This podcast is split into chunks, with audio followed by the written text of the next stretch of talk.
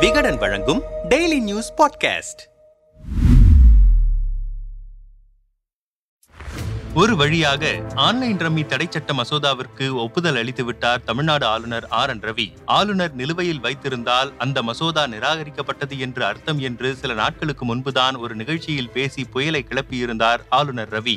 இந்த நிலையில் திடீரென பல்டி அடித்து மசோதாவிற்கு ஒப்புதல் கொடுத்ததன் பின்னணி என்ன என்று விசாரித்தால் வேறொன்றும் இல்லை. தமிழ்நாடு சட்டமன்றத்தில் முதல்வர் ஸ்டாலின் கொண்டு வந்த அதிரடி தீர்மானமும் அனல் பேச்சுகளும் தான் பிரதான காரணம். மேலும் தெலுங்கானாவின் கேசிஆர் போலவோ மேற்கு வங்கத்தின் மம்தா பானர்ஜி போலவோ மொத்தமாக முறுக்கி கொண்டு நிற்கவில்லை முதல்வர் ஸ்டாலின். இடம் பொருள் ஏவல் என்பார்களே அதுபோல பிரச்சனைகளை அரசியல் நாகரிகத்துடன் அணுகினார். முதல்வர் ஸ்டாலின் தன் அணுகுமுறையால் மோடியின் மனதிலேயே தாக்கத்தை ஏற்படுத்திவிட்டார். அதன் விளைவுதான் ஆளுநரின் ஒப்புதல் என்கிறார்கள் திமுகவின் சீனியர் அமைச்சர்கள். ஏப்ரல் எட்டாம் தேதி சென்னை சுற்றுப்பயணத்தை முடித்துக்கொண்டு பிரதமர் புறப்பட்டு சென்ற அடுத்த நாற்பத்தி எட்டு மணி நேரத்தில் தமிழகத்தில் பல காட்சிகள் அதிரடியாக மாறி இருக்கின்றன திட்டமிட்டு சீண்டுகிறார் ஆளுநர். கொதித்த முதல்வர் ஸ்தம்பித்த பிரதமர். முதல்வருக்கு மிக நெருக்கமான மூத்த அமைச்சர் ஒருவரிடம் பேசினோம். பிரதமர் மோடியின் சென்னை வருகையின் போது முன் எப்போதும் இல்லாத வகையில் மோடியும் முதல்வர் ஸ்டாலினும் நெருக்கமாக இருந்தது உண்மைதான். இரண்டாயிரத்தி இருபத்தி நான்கு நாடாளுமன்ற தேர்தல் நெருங்கி வரும் சூழலில் திமுகவோடு தேவையில்லாமல் உரசிக்கொள்ள பிரதமர் விரும்பவில்லை. இந்த சூழலை ராஜதந்திரமாக தனக்கு சாதகமாக்கிக் கொண்டார் முதல்வர் ஸ்டாலின். இன்முக வரவேற்பு கலகலப்பான பேச்சு என்று பிரதமருடன் நெருக்கமாகவே இருந்தார் ஸ்டாலின். சென்னை புரோகிராம்களை முடித்துக் கொண்டு கிளம்பிய போது விமான நிலையத்தில் முதல்வருடன் இருபது நிமிடங்கள் தனித்து பேசினார் பிரதமர். சில திமுக சீனியர்களும் உடன் இருந்தனர் தமிழகத்திற்கான பதினைந்து கோரிக்கைகள் அடங்கிய மனு பிரதமரிடம் அளிக்கப்பட்டது. அப்போது ஆளுநர் ஆர். என். ரவியின் செயல்பாடுகள் குறித்து வருத்தத்தை வெளிப்படுத்தினார் முதல்வர். ஒவ்வொரு முறை நீங்கள் தமிழகத்திற்கு வரும்போதும் நான் டெல்லிக்கு வரும்போதும் திட்டமிட்டே எங்களை சீண்டுகிறார் ஆளுநர். நம் சந்திப்பில் தர்ம சங்கடமான சூழலை உருவாக்குகிறார். ஆளுநர் எதிர்ப்பு என்பதை எங்களால் தீவிரமாக கையில் எடுக்க முடியும். நாங்கள் எடுத்தவர்கள்தான். அதை செய்ய வேண்டிய சூழலை உருவாக்கி விடாதீர்கள். நீங்கள்தான் அவரை கண்டிக்க வேண்டும் என்று பிரதமரிடமே நேரடியாக போட்டு உடைத்து விட்டார் முதல்வர் ஸ்டாலின் எதிர்பார்க்காத வகையில் திடீரென இப்படி சொன்னதும் பிரதமருக்கு என்ன ரியாக்ட் செய்வதென தெரியவில்லை. ஆனாலும் முதல்வரின் இந்த அணுகுமுறை பிரதமருக்கு பிடித்தே இருந்தது. அரசியல் ரீதியாக ராஜ்பவனோடு மட்டுமே மாநில கட்சிகள் சண்டையிட்டுக் கொண்டிருக்க வேண்டும் என்பதுதான் பாஜகவின் எண்ணம். தெலுங்கானா மேற்கு வங்கம் கேரளாவில் இதுதான் நடக்கிறது. பாஜக ஆளாத மற்ற மாநிலங்களிலும் இதே நிலைதான். அந்த சூழ்ச்சி வலைக்குள் தமிழகம் சிக்கிவிடக் கூடாது என்பதில் தெளிவாக இருக்கிறார் முதல்வர் ஸ்டாலின். ஆளுநரை கண்டித்து வைக்க சொன்னதன் மூலம் உங்கள் சூழ்ச்சி வலை எங்களுக்கு தெரியும் என்பதை மறைமுகமாக பிரதமரிடம் தெரியப்படுத்திவிட்டார். அதே நேரத்தில் பிரதமரிடம் தான் பேசியதை வெளிப்படுத்தி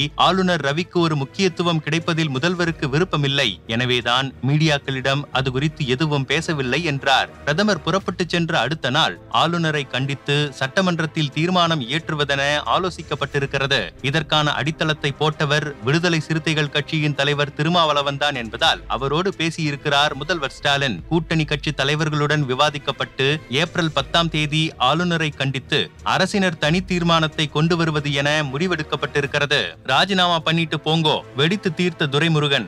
ஆளுநருக்கு எதிராக முதல்வர் அரசினர் தனி தீர்மானம் கொண்டு வந்த வேளையில் சட்டமன்ற எதிர்க்கட்சி துணைத் தலைவர் விவகாரத்தை எழுப்பி அவையிலிருந்து வெளியேறியது அதிமுக. தீர்மானம் மீதான விவாதம் தொடங்கிய நொடியிலிருந்து சட்டமன்றத்தில் பற்றி கொண்டது பரபரப்பு. தீர்மானத்தை வரவேற்று பேசிய அவையின் முன்னவரும் அமைச்சருமான துரைமுருகன் ஆட்சிக்கு வருவோம் என்று தெரியாத காலத்திலேயே நாட்டிற்கு ஆளுநர் தேவையில்லை என சொன்ன கட்சி திமுக இந்தியாவின் பல மாநிலங்களில் ஏற்பட்ட குழப்பங்களுக்கெல்லாம் காரணமாக இருப்பவர்கள் ஆளுநர்கள்தான். நாங்கள் ஆளுநரை பலமுறை நாங்கள் போய் பார்த்திருக்கிறோம் பேசியிருக்கிறோம். ஆனால் காரியம் ஒன்றும் நடக்கவில்லை. அவர் செய்யவில்லை என்றாலும் பரவாயில்லை. வாயை வைத்துக்கொண்டு சும்மா இருக்க வேண்டும். ஒரு மசோதாவை மாநில அரசு இரண்டாவது முறையும் சட்டமன்றத்தில் நிறைவேற்றி அனுப்பினால் அதை எக்காரணம் கொண்டும் ஆளுநர் நிறுத்தக்கூடாது. இதுதான் சட்டம். இந்திய அரசியல் சட்டத்திற்கு எதிர்ப்பாக இருப்பவர்கள் ஆளுநராக மட்டுமின்றி நாட்டின் குடிமகனாக இருப்பதற்கே தகுதியற்றவர்கள். உங்களுக்கு ஒரு கட்சி கொள்கை இருந்தால் ராஜினாமா பண்ணிட்டு போங்கோ என வெடித்து தீர்த்து விட்டார் துரைமுருகன். விருப்ப நிதியில் விதிமீறல்கள் பற்ற வைத்த பிடிஆர்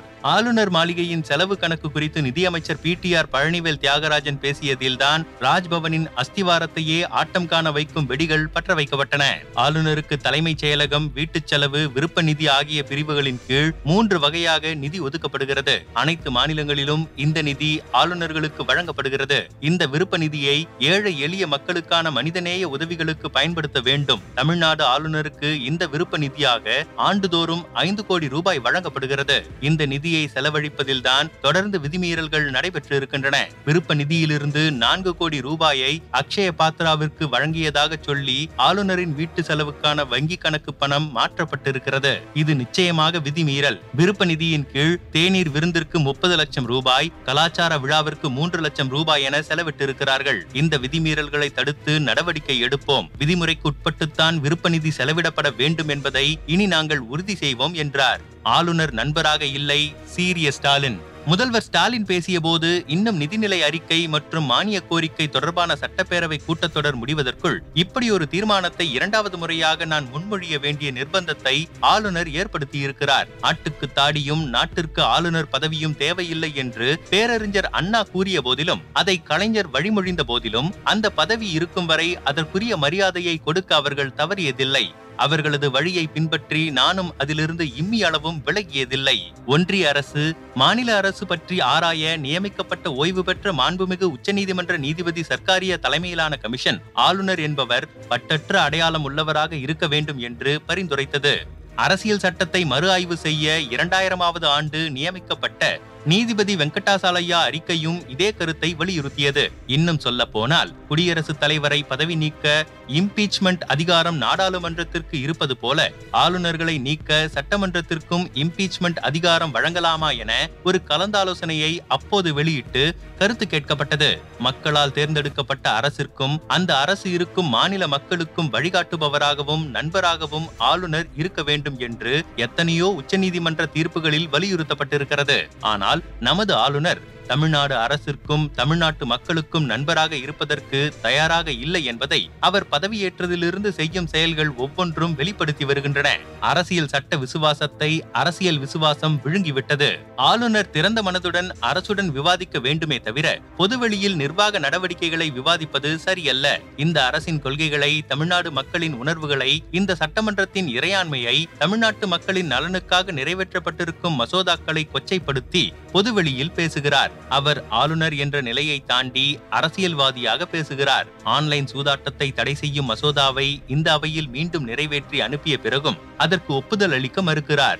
அதற்கு மேல் சென்று வித் ஹோல்ட் என்றால் நிராகரிக்கப்பட்டதாக பொருள் என்று விதண்டாவாதமாக பேசுகிறார். சட்டத்தை உருவாக்கி நிறைவேற்றும் அதிகாரத்தை மக்கள் பிரதிநிதிகள் அவையாக இருக்கக்கூடிய சட்டமன்றங்களுக்கு வழங்கிவிட்டு அதற்கு ஒப்புதல் கையெழுத்து போடும் உரிமையை ஒரு நியமன ஆளுநருக்கு வழங்கியது மக்களாட்சி மாண்பு ஆகாது. அதனால் இந்திய அரசியலமைப்பு சட்டத்தை திருத்தும் முன்னெடுப்புகளை நாம் எடுக்க வேண்டும் என கருதுகிறேன். ஆளுநருக்கு இருக்க வேண்டிய அரசியல் சட்ட விசுவாசத்தை அரசியல் விசுவாசம் அப்படியே விழுங்கிவிட்டது என்றே இந்த அவையில் பதிவு செய்ய விரும்புகிறேன். ராஜ்பவனை அரசியல் பவனாக மாற்றிக் கொண்டிருக்கிறார். வகுப்புவாத எண்ணம் கொண்ட சிலரின் ஊதுகுழலாக ஆளுநர் செயல்படுகிறார் என விளாசி எடுத்துவிட்டார் முதல்வர் ஸ்டாலின். ஸ்டாலினின் அரசியல் ரம்மி ரிவர்ஸ் எடுத்த ராஜ்பவன்.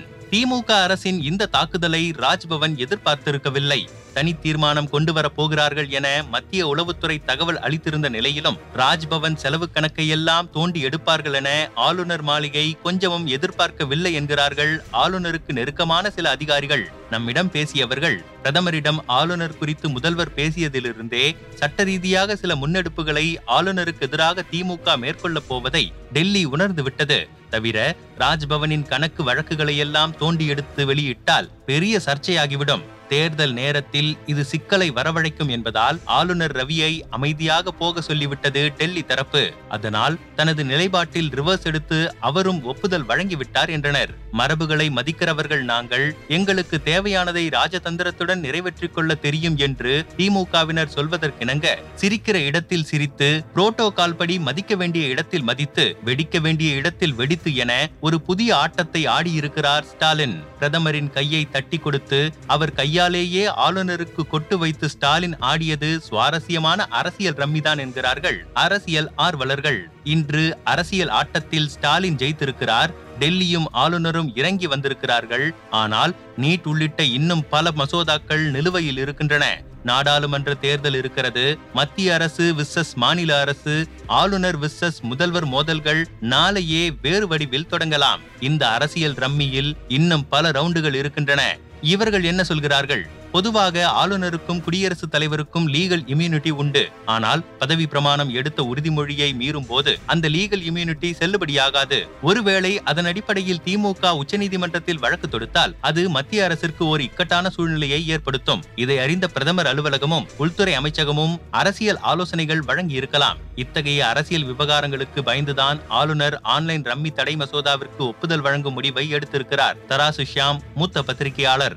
ஆளுநர் கடந்த முறை நிராகரித்ததற்கும் இந்த முறை ஒப்புதல் அளித்ததற்கும் சட்ட ரீதியான விவகாரங்கள் மட்டுமே காரணம். இந்த ஒப்புதலை அரசியல் ரீதியானதாக எடுத்துக்கொண்டு ஆளுநர் பயந்து விட்டார். பணிந்து விட்டார் என்று திமுக கூறுவது ஏற்புடையது இல்லை. ஆளுநரையும் பாஜகவையும் வில்லனாக திமுக தொடர்ச்சியாக முயன்று வருகிறது. ஆளுநர் மீதான குற்றச்சாட்டுகள் குறித்து வெள்ளை அறிக்கை வெளியிட திமுக தயாரா? எஸ் ஆர் சேகர் மாநில பொருளாளர் பாஜக. ஒட்டுமொத்த மக்களின் கருத்தை சட்டமன்றம் பிரதிபலித்தது. அதை இப்போது ஆளுநர் ஏற்றுக்கொண்டிருப்பதை மக்கள் கருத்திற்கு அவர் தலைவணங்கி இருப்பதாகவே எடுத்துக்கொள்ள வேண்டும். ஒருவேளை இந்த சட்டத்தை எதிர்த்து ஆன்லைன் ரம்மி சார்ந்த நிறுவனங்கள் நீதிமன்றத்திற்கு போனாலும் கூட எந்த ஒரு சட்ட பாதிப்பும் ஏற்படாத வகையில் ஆலோசித்துத்தான் சட்டம் இயற்றப்பட்டிருக்கிறது.